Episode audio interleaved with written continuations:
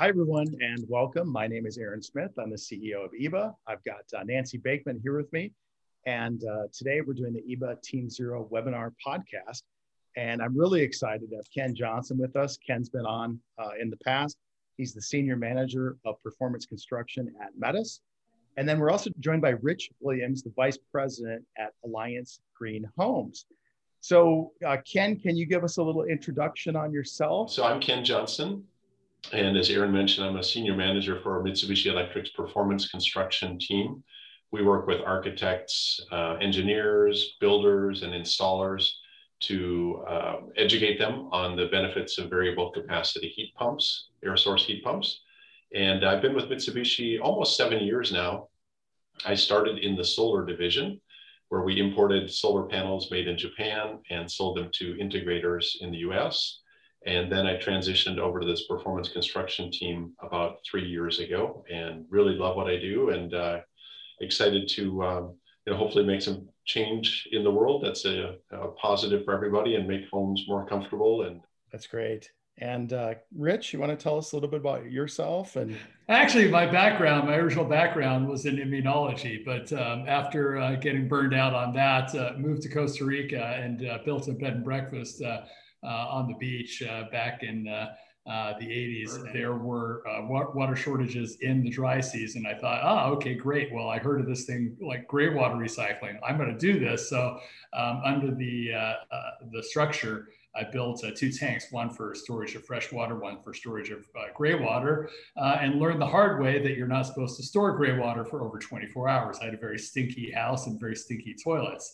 So that was kind of, and then I, I met Art Ludwig, who's a West Coast guru for gray water. He advised me what to do. And I, when I, I, came back to the US uh, and started working here, uh, in construction. I noticed how much uh, construction waste we had that were just getting thrown away. And we tried to do recycling, tried to do that type of thing the best we could. Uh, but when LEED came out, oh, we thought, oh, we actually was LEED for homes was not available at that time yet, it was just LEED for new construction, but it gave us a framework uh, for doing um, a green building. And then eventually the recession uh, hit, and uh, I started doing consulting work for green building. My now business partner, Jeff Adams, he was doing his first LEED project, so I assisted him. Uh, and I had people coming to me because of what I had done, saying, "Hey, would you build a, a green home for me?" And I was saying, hey, that's not what I do. I build for myself. But Jeff said, hey, don't turn these people away. Uh, let's uh, let's see if we can start doing working together and work for these people. So we started, uh, we formed Alliance Green Builders uh, and embarked on a client-based business uh, doing green building here. Uh, and it's been a great journey together. we've had a lot of fun. Um, we got into passive house and that took us down a whole other road of building science. So before we were green builders and then we were kind of budding uh, uh, building scientists. And uh, you know you get into home performance you start learning all about that. And uh, uh, then you really have a lot of fun with the, the building. And so that's that's where we've been uh, for, for several years now. Fantastic. Well the, today's topic we want to talk about and i always tell our team at EBA, we always talk about high performance home building, but do we ever define it for people? Right. So we really wanted to get uh, get this team together and, and have a discussion about what is a high performance home. Ken, if you want to start us off or Rich. Sure, great. Yeah, I'm happy to jump in. And Rich, you have a lot of hands on experience. So I think there are quite a few things that would go into a high performance home. For example, the building envelope the insulation levels, the air tightness. Um, ironically, you know, we're in California, which we think of uh, as a state that kind of leads the uh, the country in many ways, but we don't do blower door tests here. Um, so we don't really measure this, but that is an important factor. Why is California not doing blower door tests? And I was telling the team, I literally just had the blower door guys leave my house here in Minneapolis? I, I honestly don't know the answer to that. We have, you know, HERS raters that go out and test all kinds of things. I mean, we, we have them do a lot of, of stuff, but for some reason, the blower door test is not one of them. And it always shocks people that are not in California that we're not doing that. Rich, do you have any knowledge of why? Well, I think I think it's a little multifaceted. I think that there may be some lobbying by the building industry uh, involved in that. Uh, you know, they don't want to do any more than they have to. I also think, though, uh, a part of this is, you know, the way the way that Title 24 is designed, they're stakeholders, um, and I think that the way the metric works is they do a cost benefit analysis to figure out, okay, with this measure, if we include this measure, um, how does that work? It boggles me, my, you know, that we haven't got an airtightness standard here, and you know, Nevada and Texas do. Uh, you know, and people argue, oh, it's our climate, but um, you know, Aaron, as you pointed out, I mean, before we've got some, we've got some pretty extreme climates here. I mean, Rich, are you seeing that as a best practice at all? We have a lot of EBA builders that own their own blower door and actually utilize that on the job site. Are you seeing it as a best practice anywhere? Oh, abs- absolutely. So, in the construction that we do, I mentioned we built the first passive house here, um, but not every home is trying to achieve passive house certification. So, we thought let's sneak our passive house fundamentals into standard projects. And we do not get sets of plans for um, high performance homes. We have to work our magic into that. You need to reach a 0.6 ACH 50 for passive house, right? Correct. That's okay. correct. Yes. We have been doing, um, since our first passive house, just insulating really well. Um, you know, we're big fans of cellulose. We try to stay away from batts, um, that type of thing. So um, we have a lot of uh, uh, unvented attic assemblies. So we are utilizing uh, closed cell uh, spray foam. A lot of times it's actually code for unvented attics that we have to do that either um, underneath the uh, uh, roof deck or uh, we have rigid foam on top of the roof deck. Um, but we've insulating well and then adding air sealing. And just by, by doing those two things with a standard code built home, it's amazing the, the difference that we're seeing. Um, the only complaint we have, it seems, from our clients is that they spent all this money on these high efficiency HVAC systems that are never get used. and so Jeff has this great saying, it's like the most efficient home, uh, the most efficient system that you have in a home is the one that's never used. So. I think Ken, what you talked about is so critical. If you can build it tight to start and insulate it right to start, that mm-hmm. enables some really cutting edge high performance things to ha- happen after that. Why don't you take us through sure. Yeah definitely does. And it actually in some ways can save you money on your mechanical systems right? Because you're no longer needing a large hvac system. You can have a very uh, efficient and smaller system that can uh, service the entire home. So uh, nowadays i think we're becoming more and more conscious of indoor air quality and the need for proper filtration. In California now, the standard for new construction is MERV 13 filters. So I mean, we've kind of alluded to that along the way here, but efficiency is so critical. Um, so I don't know there are a lot of different ways to come at this. Um, I think of all electric too as being high performance. Ken, did you see the um, the White House today announced their acceleration of America's buildings for a more affordable, cleaner, and resilient future. I think the word heat pumps was mentioned in there about eight times. Oh, okay. So, I wasn't, I didn't see that yet, Aaron, but yesterday I joined a webinar and um, they had CEOs and different people from, um, you know, nonprofits and utilities and things like that that were speaking. Uh, and it was with the Biden administration.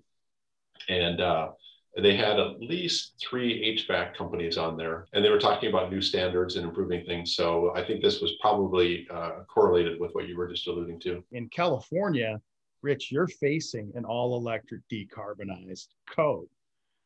But I think with the current administration in DC, we're starting to see that push. There, we're hearing about some more rewards for builders for building all electric decarbonized. But that, I think, lends itself to what you're talking about, Ken, of you know it's it's more comfortable, it's it's a healthier home, um, it's a more efficient home, and it's perhaps a more resilient or durable home as well. We're kind of on the way in California towards electrification. Uh, the next code cycle is being worked on now, and that will become effective uh, for new permits January 1st of 2023. I think that's going to take us a long ways toward it. So, but yeah, I agree that those are all, you know, resiliency. I'm glad you brought that up, Aaron. That's um, something I failed to mention that I think is part of it. And I lived in Japan for uh, seven years. And uh, that was the time when when there was something called sick home syndrome, and I I don't I think that was in the U.S. too probably, but it was related to uh, sheetrock um, among other things, and uh, so you know thankfully we don't hear about that as much anymore, but uh, you know the materials are are very important for our health as well. We talked about a high performance home, and and Rich, have we defined that well enough for the audience, or do you want to kind of give us another you know, what's what's the Rich Williams definition of a high performance home? Why would you want a high performance home? Is is a good question to to answer actually before we actually define it. So why would you do it? I think there's it could be divided into two different categories. Um, you know, there's people who uh, want to do the right thing, so um, you have a high performance home um, you know, for altruistic reasons, uh, and that would include, um, as, as you said, Ken, the electrification, the way that we're moving here in California. You know, there's jurisdictions here that actually have uh, total bans for any um, gas piping going into new construction. People have a hard time giving up their uh, their um, cook, uh, gas cooking, for example, but they're actually going to outlaw fire, um, gas fireplaces, which is, is going to also probably be some pushback on that. So there's the altruistic reasons for doing it, but then there's the direct occupant benefits, um, as Ken was saying. Um, things things like thermal comfort. Everybody wants to be comfortable in their homes, and really everybody wants to have good indoor air quality. So those are the primary benefits. You know, we like to think of the homes that we build as being multi generational. Um, and that actually even gets into interior design. You want to have timeless design. You don't want to say, oh, that's so that's so 2020s, those types of things. Everybody really does want a high performance home. They don't know it. Um, often clients come to us and say, I want an energy efficient home, but it goes beyond that. We do actually have a lot of pushback though from folks when we start talking about filtered mechanical uh, fresh air ventilation systems like energy recovery ventilators or heat recovery ventilators people say, "Oh, we just keep our doors and windows open, and uh, so we don't need that expense," you know. But we're required to have mechanical ventilation here in California, though. It's part of the code. Right, and and that works in California until we have fires, right? And now we need to close everything, um, and that's a resiliency part, right? You brought up an interesting point of homeowners say, "I want an energy efficient home," um, but what's the difference between a high efficiency home and a high performance home. I think you know Rich kind of alluded to this in his uh, remarks just a little bit ago, and that is um, um, comfort to me is is also part of high performance. Uh, it would encompass efficiency too, but comfort is so important. And um, and I think if we talk just about efficiency, it's really about you know limiting the amount of energy required to power your home. You know the way some builders think about it is in terms of programs, but are there different programs that you look at kind of along the continuum that you know these might be high efficiency or you know following Title 24 is high efficiency, but others are more high performance? Yeah, Title 24 is really, it's not a really good modeling program. It helps you understand whether you're in compliance, you're actually meeting minimum minimum energy code. I think if you bring craftsmanship back to the construction process, you could actually pretty easily achieve a, high performance home uh, that way. So I think it's just putting in th- a lot of thought into how a home is built, you know, thinking of the home as being um, you know, a piece of a craft work. Uh, you know, the, the original idea behind you know what we humans had is shelter you know what safety comfort you know those types of things. And we got lost somewhere along the way it all became like what does my home look like you know? So we're trying to get back to that. Part of it is probably the craftsmanship of the building science of the home and that same pride of construction that comes in the building science is probably a, a nice way to capture that. Uh, the other piece that i think we didn't really talk about is the operational costs the the energy, the utilities cost. Something that Ken talked about, um, you know, there's the first cost as well. So you actually, um, in building, uh, Habitat for Humanity did a study uh, up in Davis where they, they built a net zero energy home and determined they could actually build their their you know as compared to the standard home same standard home they actually could build it for $3000 less for doing a net zero energy. So it makes makes good sense for first cost as well. In san diego it's a really hard sell for us to tell people they're going to save money on their their energy bills especially if they're going towards all electric now. Um, although i've just discovered um, that heat pump water heaters um, I think you can actually um, have lower first costs installing those versus a tankless water heater, gas tankless water heater. And also they're actually less expensive to run because of their efficiencies. Um, but um, it's, it, you know, we're living in such a mild climate here in San Diego. It's a hard sell, but in other areas, it makes perfect sense. One thing I'd add is, um, Aaron, is our utility rates here are just, you know, off the charts. I looked at mine last night and we were really being pushed now into time of use rates. So we have different rates at different times of day, and they're trying to, you know, disincentivize us from using a lot of energy during peak times. And peak times have shifted so that they're now more like the time you come home from work. Mm-hmm. Um, uh, so generally 4 to 9 p.m. That's considered peak time. But I looked at mine yesterday, and our peak time in the summer is now 60 cents a kilowatt hour, which is unbelievable. Um, now, in my case, it works out okay because I have solar, and my peak time is two to eight. So I'm actually exporting a lot of power at that time and getting these credits at 60 cents and then using the energy back at 16 cents in off peak hours, which are like 10 p.m. to 8 a.m. Yeah. But, um, so energy costs are expensive here. When I was in solar, I talked to quite a few people who would be spending 200 plus, you know, 400 was not uncommon, occasionally a thousand dollars on their electric bills. So solar could have a really great payback of, you know, five years. Um, and as Rich mentioned, I don't know if this is, if the audience will know this, but uh, California does require solar on almost every home. That's a really small amount of solar that's required.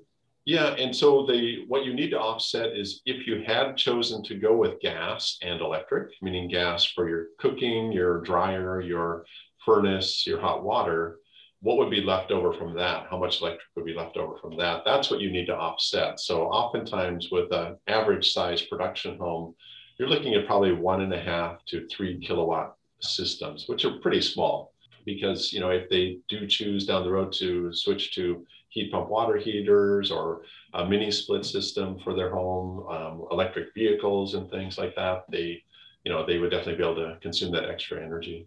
And do you have net metering in California? Uh, we do have net metering, and it's gone through a few iterations. Um, uh, so net metering the, the original version of it, you really didn't have to pen, spend a penny if you were producing enough energy. Uh, I'm on net metering 2.0 and I pay like a, a non bypassable charges, which work out to about 14 or $15 a month. Hmm. So it's it's not too bad. And now I, am honestly not sure. I haven't kept up on it, but it's probably a little bit more than that, I would assume. Ken, do you look at battery storage too to get you through those peak? I've never heard uh, 60 cents a kilowatt hour uh, I've never heard of that. I I lived in Connecticut and we had 22 cents a kilowatt hour. We thought we were the worst in the country at that price. Yeah. My my feelings on batteries is that in general they're um, for new construction they might work out. I've talked to some builders who said if they put in batteries, they can avoid doing some other things. And what they'll do is they can put in a leased solar system and battery combination. So it doesn't cost the builder anything. Mm-hmm. And then the homeowner just makes the monthly payments Mm-hmm. Um, so that could work. For me, as an, uh, an owner of an older home, it really wasn't didn't make sense financially. I'm essentially using the utility as my storage. So I mean, I I send it out, I get these credits, and then I I use it. it that actually works out quite well. Fantastic, Rich. What's your experience with batteries? What's the uh, landscape um, there? Yeah, that's it's actually you know it's it is it is becoming a component of performance home building where um, we're we're starting to look at a scenario where you know we've got all the solar um, and um, you know we're moving towards a time of use um, situation where you know you're going to want to start using that solar not exporting it to the grid. So that would be going into your storage which you could use at um, uh, expensive times of day but also um, components of your home um, that or, or, would be you know, operational during times where you do have the excess solar. So you know you have your smart smart dryer that or your smart laundry that turns on when you have those types of things. So you know that's where smart smart home technology is moving. Uh, towards is being able to actually have power management work a lot better. The um, California code, um, they're promoting storage in the code right now um, through when you're trying to get compliance in the performance pathway, which everybody uses, they don't use the prescriptive pathway. Um, if you have a home that doesn't comply, um, you can add storage to that, and then that gives you that bump to get over the finish line towards uh, towards compliance. So they really, California really does want to have a distributed energy, and so they're promoting that. And with each code cycle, that gets it's going to get tougher and tougher. People are going to start looking to uh, uh, use battery storage more, but also the, the um, individual uh, financial incentive is there as the utilities are more moving towards time of use. Um, you know, you're gonna you know, you're gonna come home from from work and then find out that you're, you know, almost 100% of your energy bill is being used in just a few hours of the evening. So um, that's a motivator right there for, for storage. And, and, we have actually done batteries in older homes, um, you know, like Ken's. Um, yeah. it's, it's possible to do. Um, and um, we've done, we've got one project, the one that uh, Ken had mentioned earlier. Um, we, I think we have, it's a, it's kind of over the top project, but it was a lot of fun because we got to throw the spaghetti at the wall at this one here uh, kind of old Spanish style home uh, with barrel tile roof. Uh, but we have 146 solar panels on it and seven Tesla Powerwall 2s. So, but sounds like how many square feet is this? Uh, uh well, we have a 1,200 uh, square foot accessory dwelling unit. I think the main house is about uh, close to 5,000 square foot, and there's a pool house. So, you know, it's a big estate. It was actually the um, the, original home there was built uh, in the early 1900s. It was the original um, agricultural estate here um, okay. in the town that we live. So, for my solar panels, if I have a grid outage event, I have to shut down. If I add batteries to that equation, I now can operate in a loop and keep my house running during a resilience, you know, a power outage or fires or are homeowners asking for that from a resiliency perspective more than the ROI perspective? And maybe Ken will turn that sure. to you.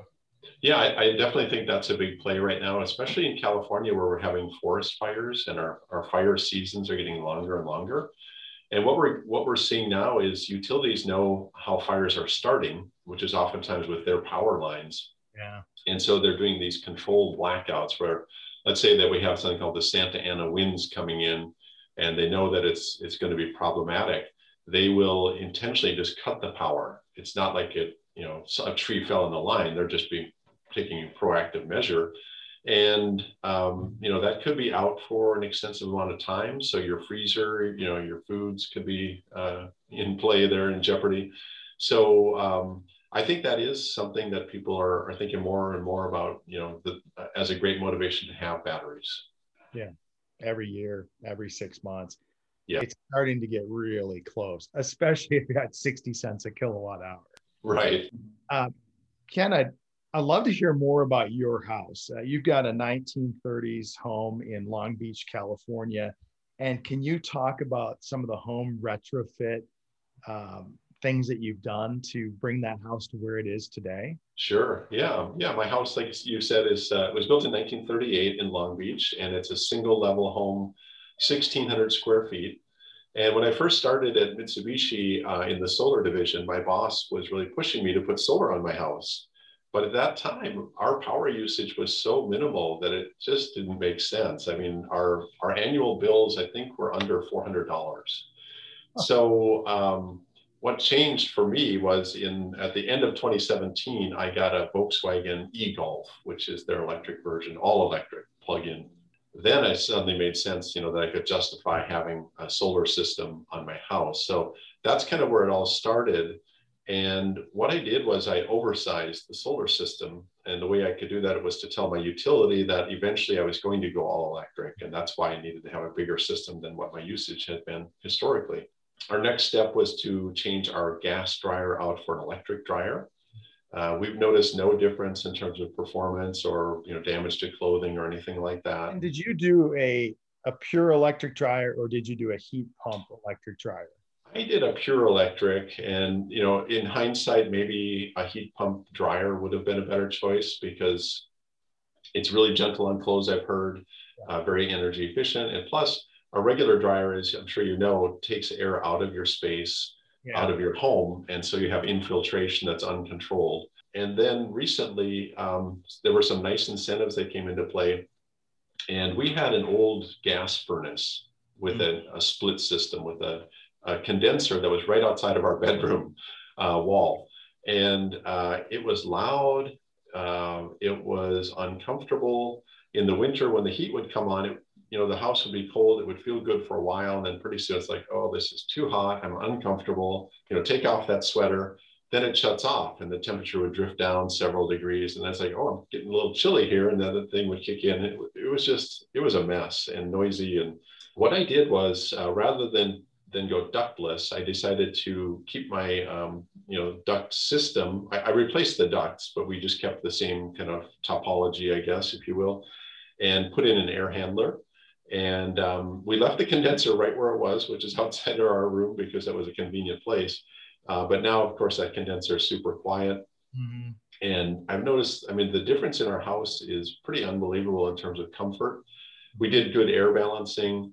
Um, but now, when we set the temperature to, let's say, 70 or 72, um, that's where it stays. And I, I learned things about our system that, even though I'd been selling them for a few years, I didn't know. And that was not only are we variable in capacity in terms of like the volume of air coming out, but also the temperature of the air coming out. So when we just need a little bit of warmth to bring the temperature up or maintain it, you know, you might see the air coming out at high 80s. But when it when you have a big delta T, you need five or 10 degrees, then it really cranks up and you might see that temperature um, of the supplier at 100 or more. Just a so, quick note for for the homeowners at home. Delta T would be the temperature differential. Correct. Yeah.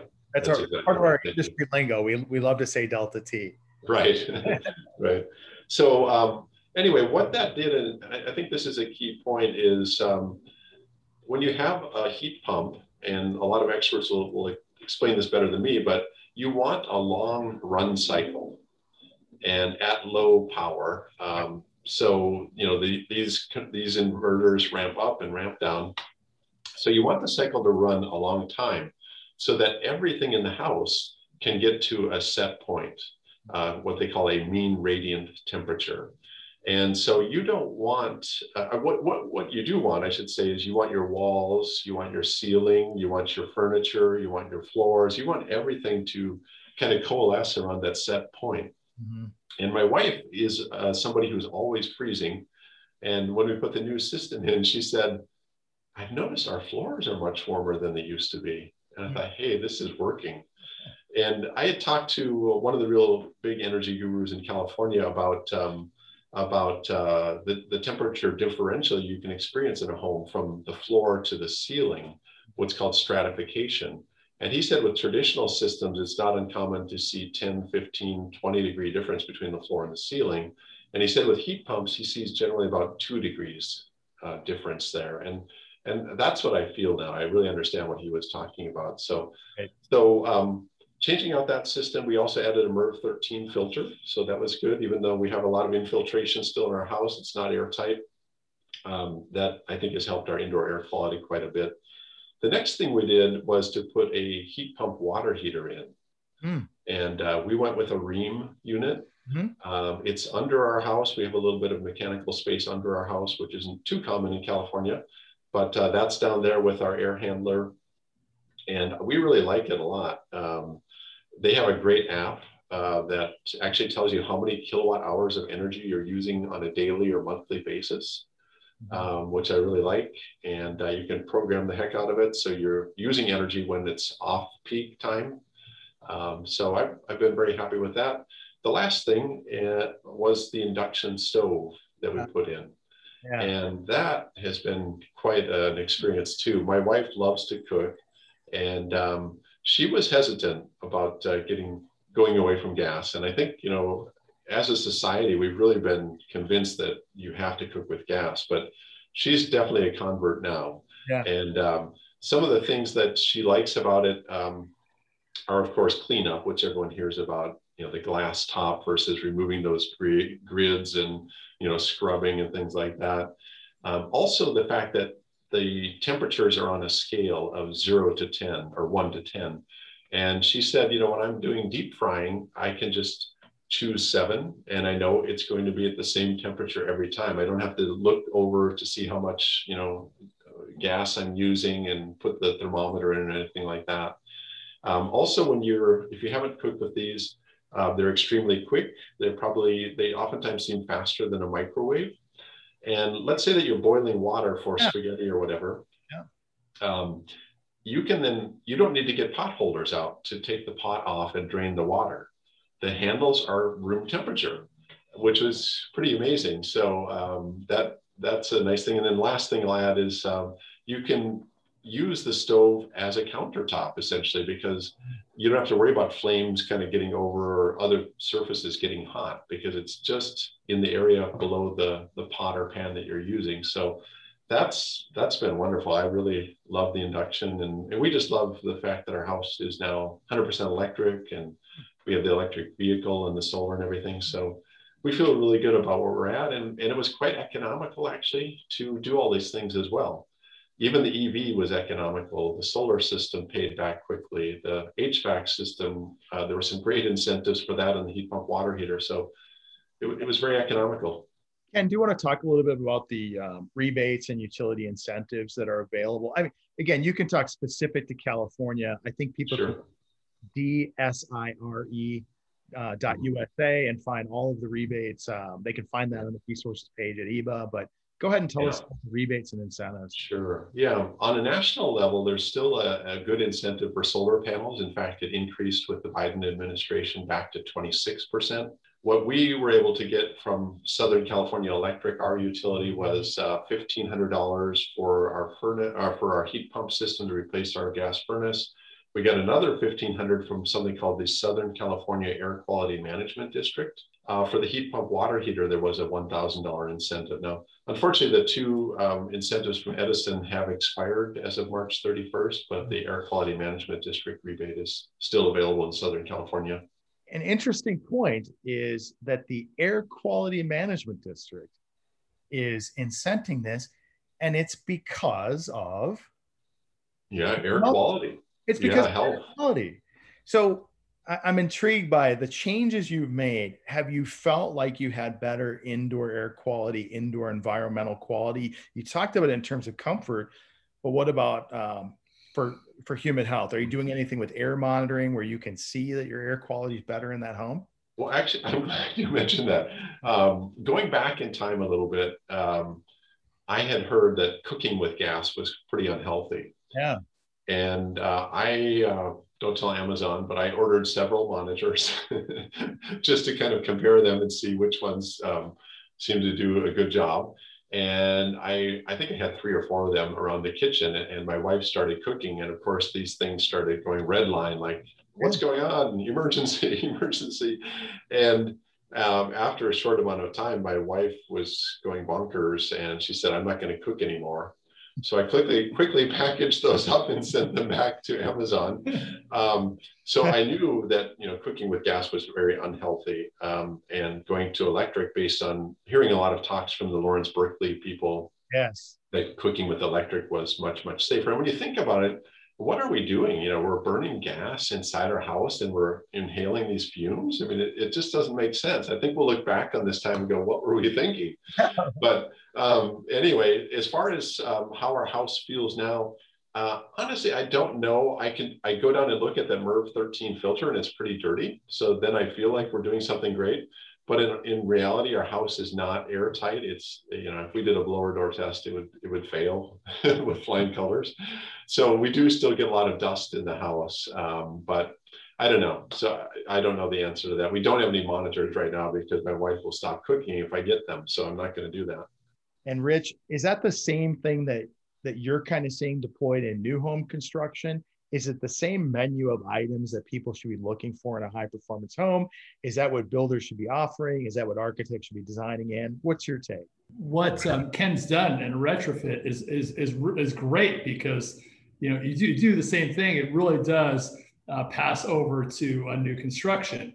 Um, one of the things that um, Ken talked about with the electric, conventional electric dryer, the greatest challenge maybe that we have to deal with in a high performance home is that, you know, when you have a really nice airtight home, you've got things like your dryer and your range hood um, that are trying to get air. Um, so how do you deal with that? So um, we, we like to do heat pump dryers. We've been doing heat pump dryers for a while. Um, they've got a really interesting history. Um, you know, they've been around in, in Europe since 1997, um, but had a really hard time adopting that to the American marketplace because number one, they tend to be small volume as far as the capacity goes. And number two, they take a long time.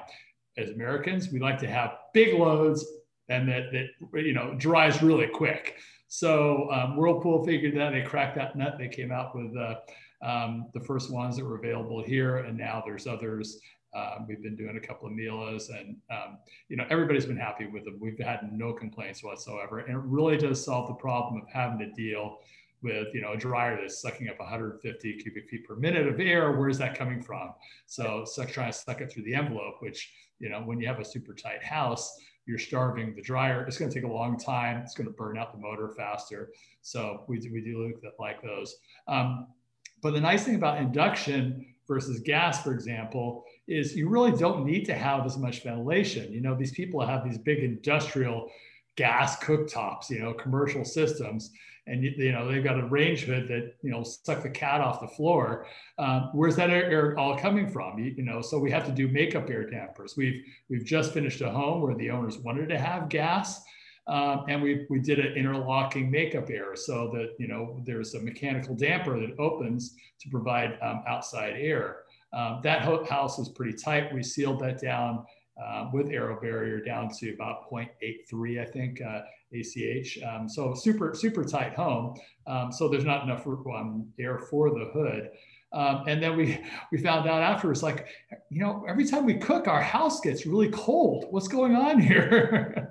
it's because of the makeup air. The house is so comfortable that when you actually have the makeup air, bringing cool air from the outside, and we're it's in, you know we're in May. It's just a great time of year in uh, San Diego. But they the house is so comfortable that they're actually noticing that differential when the makeup air is coming in.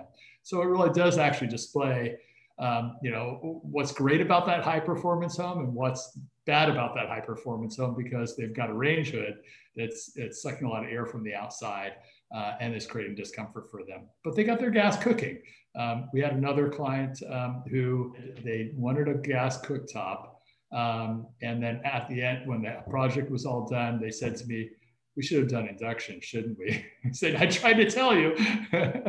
they realized afterwards. So, um, you know, we are we're going to be moving away from from gas here really soon in California um, uh, towards induction. Um, we have a client that we I loaned my portable um, induction cooktop to to try and convince her to get off gas. Um, and she tried it out um, and she was she was so concerned about it she said i don't want to do that i've got all this cookware her comment afterwards after trying it out was I guess I was making a big deal about nothing, wasn't I? you know, so it's actually they've done it in Europe. They're so far ahead of us. We'll all be in. It's, it's inevitable in um, in California. We're going to have uh, no more natural gas, and everyone's going to be happy with it. So it's so much a better way of cooking. It's like I thought my gas car was really great until I drove an electric car, and like this is way better. That's the same way I feel about gas cooking through induction cooktops I mean, just a commercial. We we actually work with Monarch Appliances out of California with uh, Rochelle Boucher, who's a professional chef, and mm-hmm. we've got a series on cooking with induction. You know, go watch that, learn more about it. But it is just phenomenal, and I can't get over boiling water in 58 seconds. One thing I wanted to add too is I, I talked to a, a uh, designer recently who designs a lot of custom homes, and he works in the up in the Bay Area as well and he said that the cost of a gas meter now from the utility um, can be 10,000 plus dollars. He said 10 to 30,000. So what he's been doing, and I love this, he's going to the builder or to the homeowner and the builder and saying, hey, give me that $10,000 or that 20 or 30 or whatever it may be. I'll give you a VRF system, a mini split system. That's variable refrigerant flow. Yeah, yeah. Okay. Yeah, and there's so many terms to describe it. Mini splits in California now we're calling it variable capacity heat pumps. Sure. Uh, but thank you, yeah. And then also a little more solar, uh, maybe batteries even can fit in there. And they're going to have a house. Uh, we talked about this a little bit earlier. The ongoing, you know, total cost of ownership of a house when you don't have a utility payment for years and years and years and years. I mean, that's a significant savings. So um, I, I, just love the idea of taking that gas money and, and, spending it on other things and going electric. Rich, what's your take on the different energy rating systems and what should homeowners be aware of and be looking for? Yeah, um, so the two the two most common certifications that, that we see here are, are LEED um, and also um, uh, the Greenpoint rated certification uh, that's administered by Build It Green. Um, started off in San Francisco Bay Area. It's very California centric, um, and they're they're very different in that a LEED is way more rigorous. And um, people complain about LEED, and I say, well, you know, it's great that it's rigorous because it's an achievement if you can actually uh, you know, get LEED certification. That's wonderful. Uh, both of them really create a framework for understanding what do I need to do to build a green home. I mean, you know, like I used to be, I had no idea what to do. So having having the framework there is great. Um, and and LEED, you know, kind of their their purpose is all constantly raise the bar. So you know they want to they want to be ahead of code and have code be an example for where code should be. So um, you know we like to think that we're building ahead of code, um, that we're building a house that, you know, is not going to be illegal to build in three years when the code changes that, you know, we're, we're 20 more years down the road to do that. It's not just about energy. It's about indoor environmental quality. It's about water. And you talked originally about water um, issues. You know, it looks thoughtfully at how water is used in the home. And uh, so, can you talk about kind of that holistic approach that LEED takes? Wow. Yeah. It's, um, um, you know, there's so many different categories there. Um, there is a lot of things that are intrinsic to the location. Um, you know, everything from um, community connectivity um, you know, walkability. How are, are you are you close to transport? You know, public transport. Are you close to shopping where you could ride your bike or uh, walk there? Those those things like community connectivity. Um, then there is the actual site that you're using. Are you using a, a site that was previously developed? Uh, is it infill? Um, those types of things versus you know virgin greenfield that you're you're you know you're you're building a house on you know that used to be uh, open space. So that's obviously no no um, they give you credit for smaller homes versus bigger ones. Um, and then they get into um, things like uh, uh, the construction process you know are you are you recycling those types of things. Um, how energy efficient is the home? Um, uh, you know, in California, the rest of the country uses the HERS rating system. In California, we think we're special, so we have Title 24. Um, so how, how much better are you than the minimum code requirement for Title 24? Um, and then you're getting into water, um, uh, materials, um, recycled content and materials, whether that's insulation or um, flooring or countertops. So, I mean, it's, it's completely broad. I mean, they go into everything I, I think you brought up an important point, which is we talked a lot about, you know, indoor environmental quality, indoor air quality, but there's a healthy materials portion of that LEED for homes as well. And that would go back to what um, you were saying earlier about the drywall, uh, you know, or um, plywood or OSB off gassing. But there are some requirements in there around protecting the health of the homeowner. Can you talk a little bit about those, Rich, and, and how? Yeah, yeah. So um, the metric that's used for uh, materials as to whether they're healthy or not um, is typically volatile organic compounds, yeah. and um, they reference a um, a sheet um, that you can get for um, the different metric and what the what the, the content can be for VOCs in specific sealants or uh, paints or those types of things. And that's uh, by the South Coast Air Quality Management District. So that's what we utilize here. The nice thing is in California now is that, you know, everything that LEED requires um, is already the things that you can purchase at the store. You can't actually purchase materials here in California that go over that threshold uh, for volatile or organic compounds. So it's really easier in California. Yeah, this is, I mean, this this uh, example of this house here is, uh, um, is, is pretty typical as far as the components of what we would do in a, a high performance home. Um, it's um, um, it's an old it's it's modern um, um, interior design on the inside, but um, traditional uh, Spanish architecture on the outside. But all of the roof assemblies is unvented, so we use closed cell foam there uh, for the roof assemblies. So that was uh, a, and then that was a spray foam, Rich. Correct. Okay, yes. so mm-hmm. closed yeah, cell spray un- foam. Unvented closed cell spray foam. I'm sure you're getting yes. a really good R value for that. Really nice air tightness mm-hmm. on it.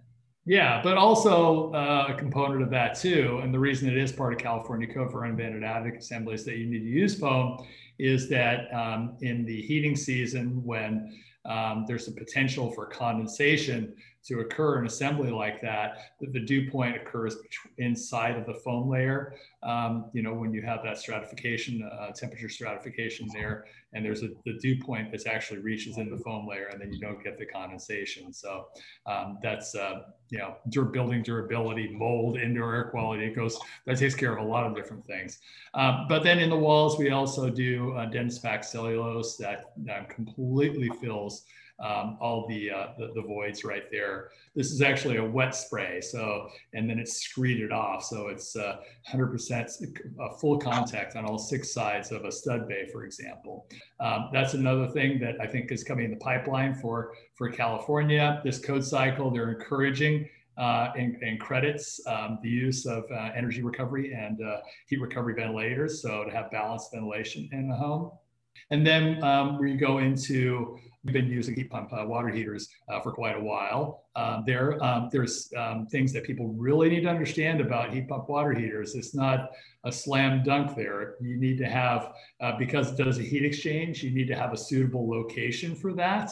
Um, garages are great because then you, you know you're cooling the garage and utilizing the hot air there. So you can't just stick these in a closet. They're a little bit noisy. Uh, they're like an old refrigerator, so you definitely don't want that located next to your bedroom. So um, these are the kind of things that you have to really think about uh, as far as heat pump water heaters. And so um, they're not they're not a slam dunk. They're um, a little more difficult to locate. Uh, one thing that uh, I was wondering if you would talk about a little bit is the HVAC system because you have a wide variety of, of uh, mini splits in the home, and uh, maybe talk about which ones you used and and how that. Yeah.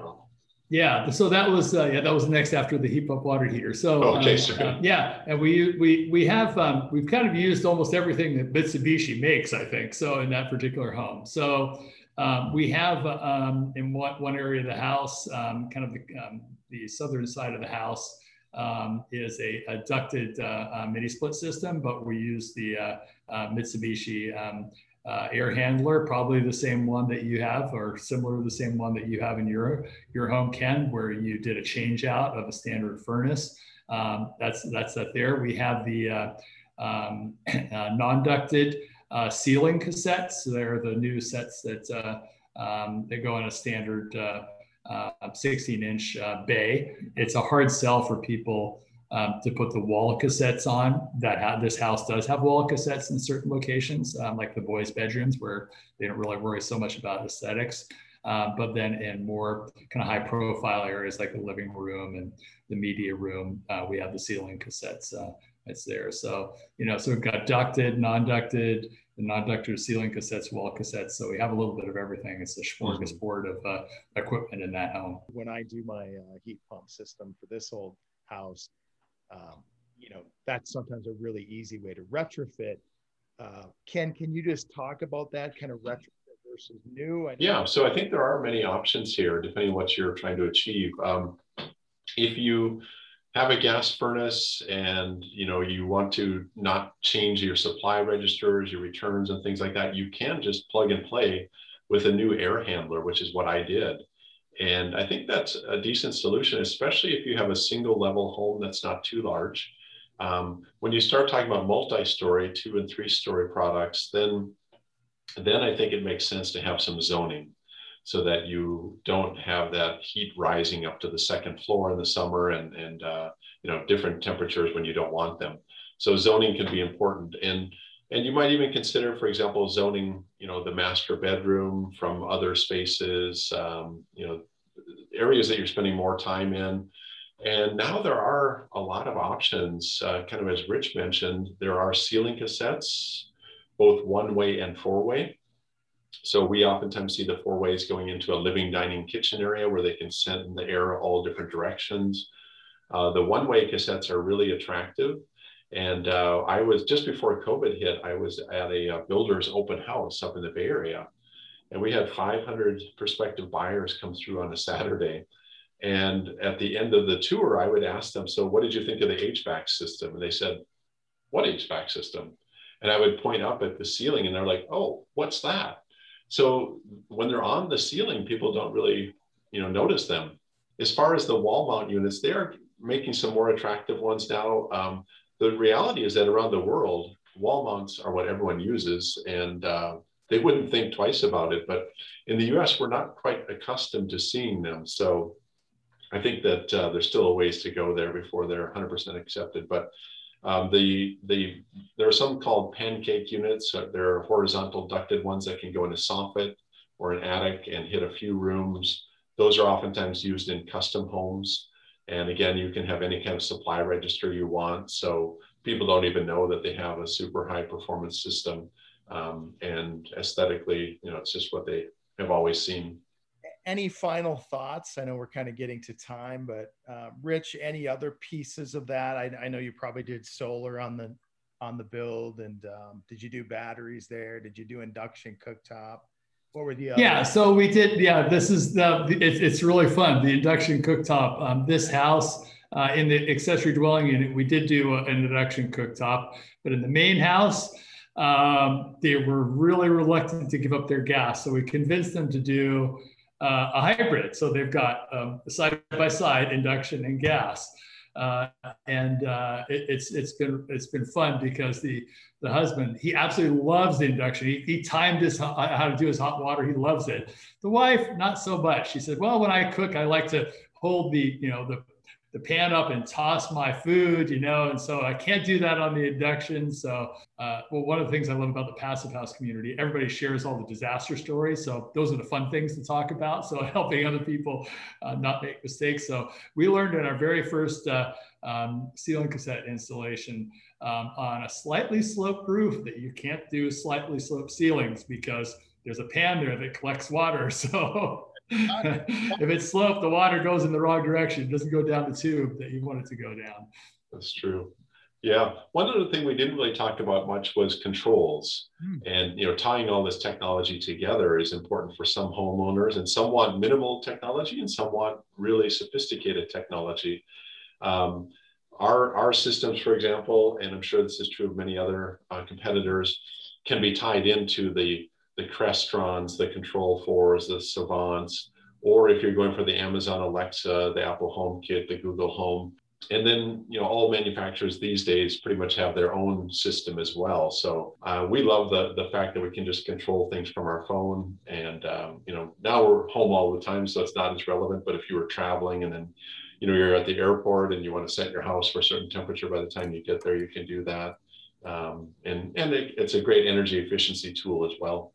I think people now think of technology as being part of um, what they would consider a high performance home, a smart home, you know. So a lot of people ask, like, well, I say, well, yeah, I want a smart home, but really, what does that mean? It's a little bit like saying I want an energy efficient home, um, you know. So you can say, well, what do you actually want? And they, they don't usually know. Um, they want to be able to operate their home. Um, off their phone, those types of things. But really, um, I think people need to understand that um, you need to limit the technology in the home to those things that are really going to have a direct positive effect on your quality of life in the home. Technology for the sake of technology in the home. I know everybody wants a smart home, but keep it keep it down to those things that are really actually going to make a big difference in your life. I agree, Rich. And I, I think the best technologies are the kind that fades into the background, that you don't have to think about it all the time. It's there when you need it, but it, it enhances your life versus creating more things to do or more distractions. Yeah, yeah, and actually, one of the things too that we didn't even talk about is lighting. Um, that's that's been a lot of fun. Is getting into lighting now because um, you know I think people have now become aware of uh, uh, blue lights and the effect on um, sleep and melatonin levels and stuff. So you know, looking to lighting for not just um, uh, you know, the way that if you dim your light, that it will get a little bit warmer temperature, kind of what, you know, smart dimming is, uh, we, we started calling that, um, but also um, reducing blue light in the evening. So actually having lighting um, be high performance unto itself uh, component. So that's something that, uh, um, you know that we, we've been looking at a lot too. So i think people need to consider that because lighting lighting is so important. Uh, have you gone to all low voltage lighting as well or have you taken a look at that?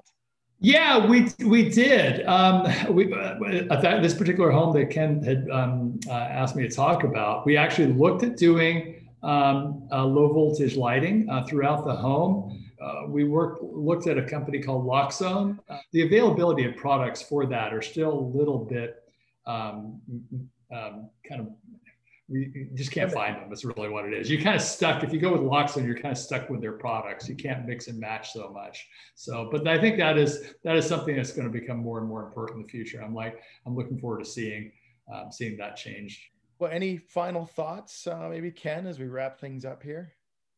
Well, I just want to thank you. It's been a real pleasure, and uh, I've enjoyed the conversation with uh, you, Aaron, and Rich. And um, I think in general, you know, the trends are positive. I think we're moving the right direction towards electrification, low carbon, better building materials, more comfortable homes, healthier homes, um, and more homes that are powered by renewable energy. So I feel just very optimistic about the direction we're going.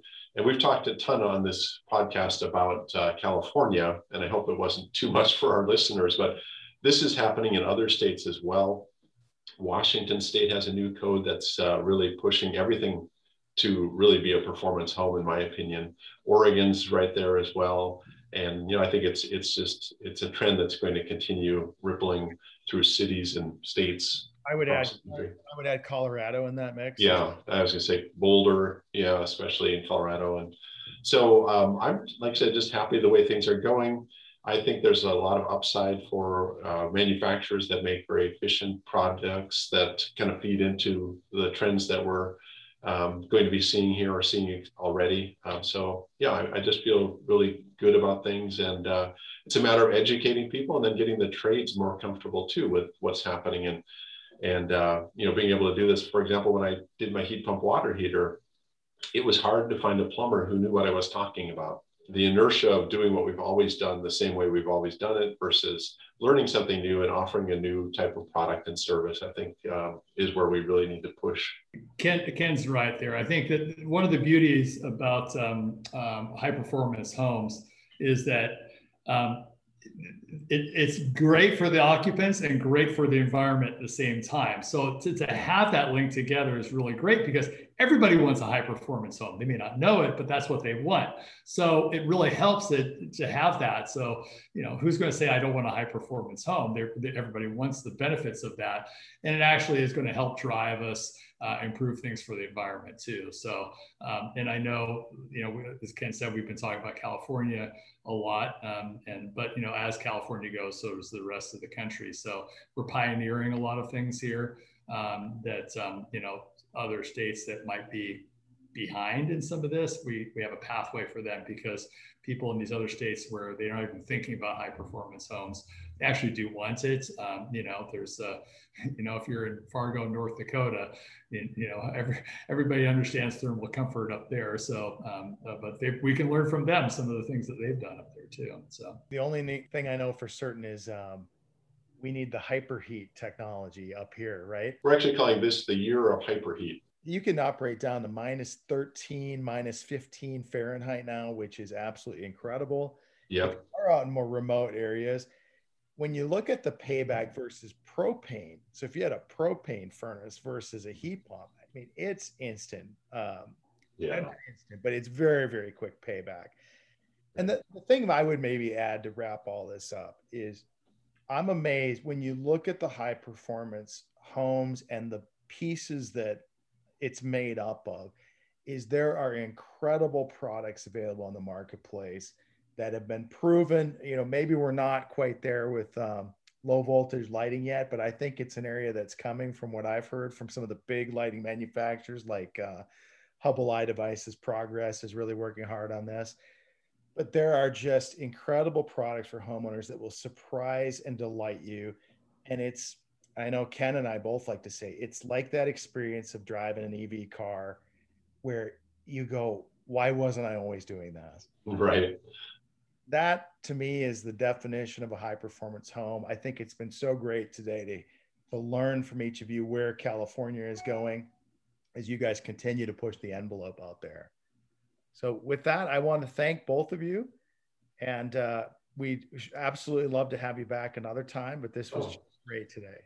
Thank you. It's Thanks, really Aaron. a pleasure. Yeah, a lot of fun. Thank you. Enjoyed it very much. Thank you.